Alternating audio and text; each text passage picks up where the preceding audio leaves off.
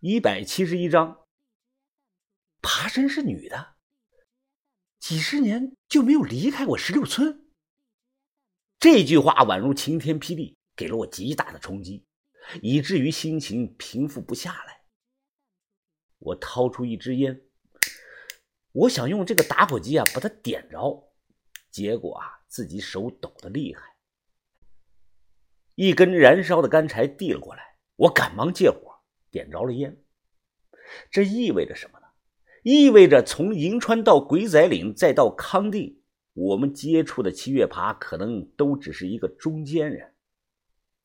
女的，几十年都没出过石榴村，这女的岁数得多大了呀？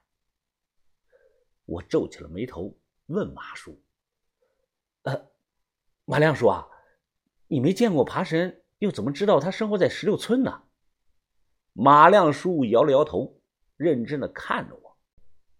我是没有见过，但他还活着是事实。爬神和萨满其实有很深的渊源的。很久之前，东北马家刚刚出现雏形，那个时候啊，以我们鄂温克人为首的老萨满教。请的都是各方邪神，其中大部分那都是假的，没有任何的效果。但有那么一小部分，却是真的呀。这个时候啊，大小姐怯怯的问道：“大大叔，难道世界上真的有这种东西吗？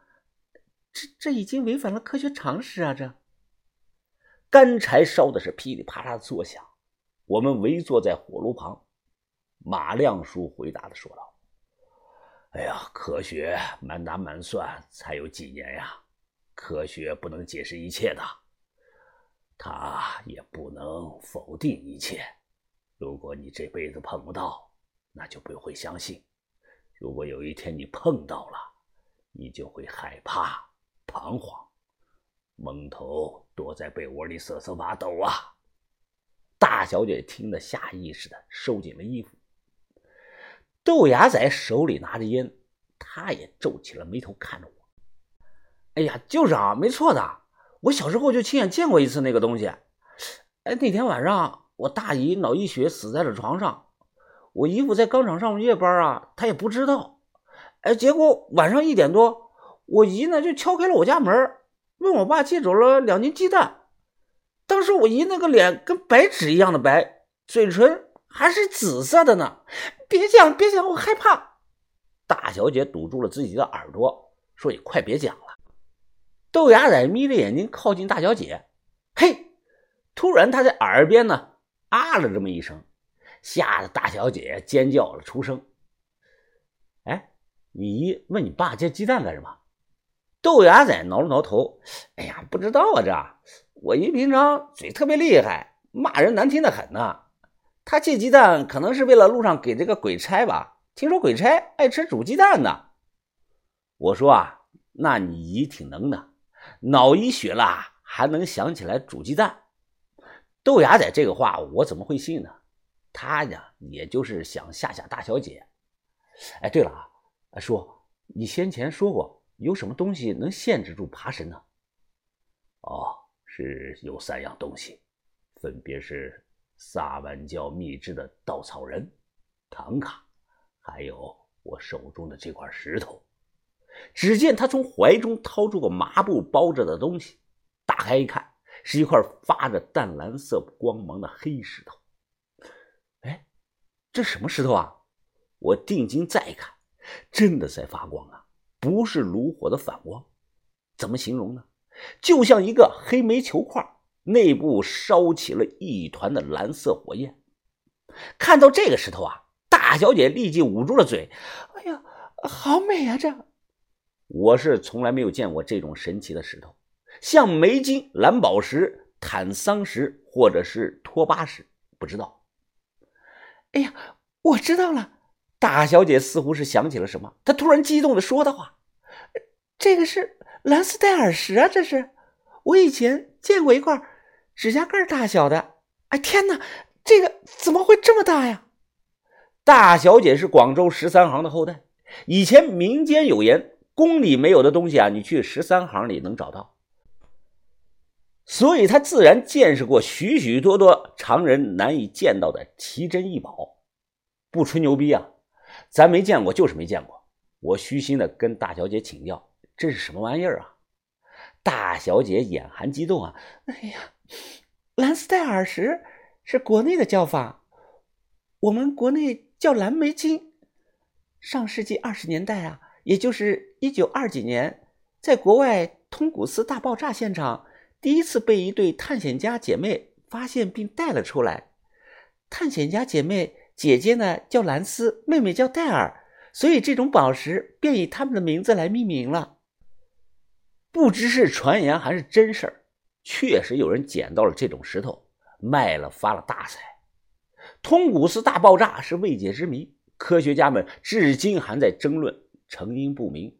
更多人倾向于陨石的坠落。发生爆炸以后，过了几年，有人在爆炸中心的土层中挖到了这种石头。国际宝石协会定义为星类宝石，据说啊含有一定的放射性。我没去过，但听说那个地方怪事不断。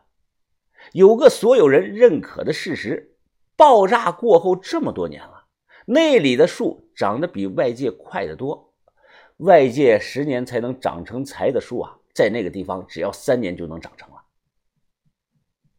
这个时候啊，马叔呢，他看着我们，没错，这就是蓝莓金，这是当年一位蜀通古斯部的鄂温克人送给我父亲的，父亲后来又传给了我。这块石头含有某种奇特的磁场啊，能帮助我们鄂温克人起巫。呃，你们不是说爬神死了吗？看好啊，我起屋时你们不要说话。接下来我要做古谱。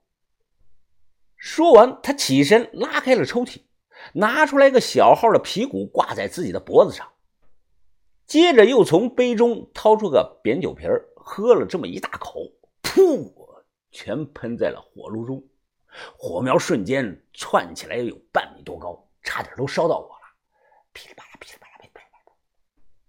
马亮叔状况疯癫，拍打着皮鼓，他走路啊，就像醉了酒一样，迈的步伐很大，不断围着火炉转圈，手舞足蹈，口中发出像女人一样的叫声：“咿呀，咿呀。”豆芽仔靠近我，低声的笑了。哎疯子，哎，这像不像在酒吧蹦迪呢？这豆芽仔刚笑着说完，忙捏住了自己的鼻子，他流鼻血了。不要乱说话，想找死啊！我示意豆芽仔赶紧闭嘴吧。马亮叔又继续的跳着，跳着跳着，伴随着密集的鼓声，他将一块猪的肩胛骨就扔到了火堆里，嘴里快速的念叨着某种晦涩难懂的短语。然后他双手扶住自己的膝盖，微微的弯腰，不停的甩头。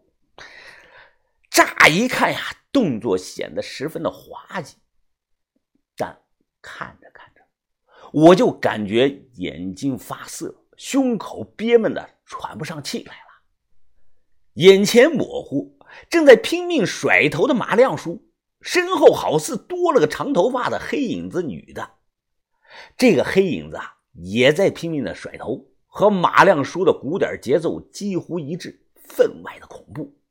砰砰砰！最后重重的拍了一下皮鼓，停下了动作。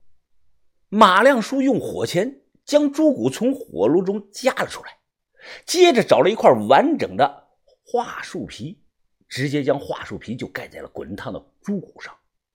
桦树皮被烫得滋啦滋啦的冒烟呢。几秒钟后，树皮上慢慢的浮现出一张人脸的轮廓，没有五官，分不清性别，但看烫印确实像一张人脸。这，这是爬神？我惊疑不定的问。是，你们仔细看。他拿掉桦树皮，从水缸里舀了一瓢清水，全浇在了猪骨上，呲啦呲啦呲啦呲呲呲，大量白气飘散。几乎同一时间，骨头上出现了肉眼可见的一道一道的竖纹。马亮叔黑着脸：“老萨满古朴，横纹代表平安和好运，竖纹表示灾难和死亡啊。横纹裂的越多，预示着死的人越多。你数数，这有多少道啊？这……我看了一眼，忙摇头。”哎呀，数不清啊，太多了。平静了几十年了，该来的还是要来了。你们既然牵扯进来了，就有义务帮我。现在或许还来得及。那那要怎么帮啊？石榴村看守祠堂的是一位脸上有胎记的老人，你告诉他，就说萨满的稻草人已经没有用了。请他务必看管好大唐卡，最起码要撑到今年的年底。我对付不了，啊！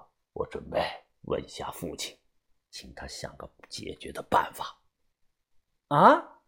豆芽仔说：“啊，你父亲不是去世了吗？”谁说他去世了就不能问了？豆芽仔到嘴边的话被噎了回去。我忙跟马叔说道：“马亮叔啊，你还不知道吧？石榴村那张大唐卡早就丢了呀！”“哦，什么？怎么可能呢？什么时候丢的？”他额头上青筋暴起，这句话几乎是吼出来的。“我们那个时候刚刚来康定，那张唐卡就丢了，被猪被几个小偷偷了。”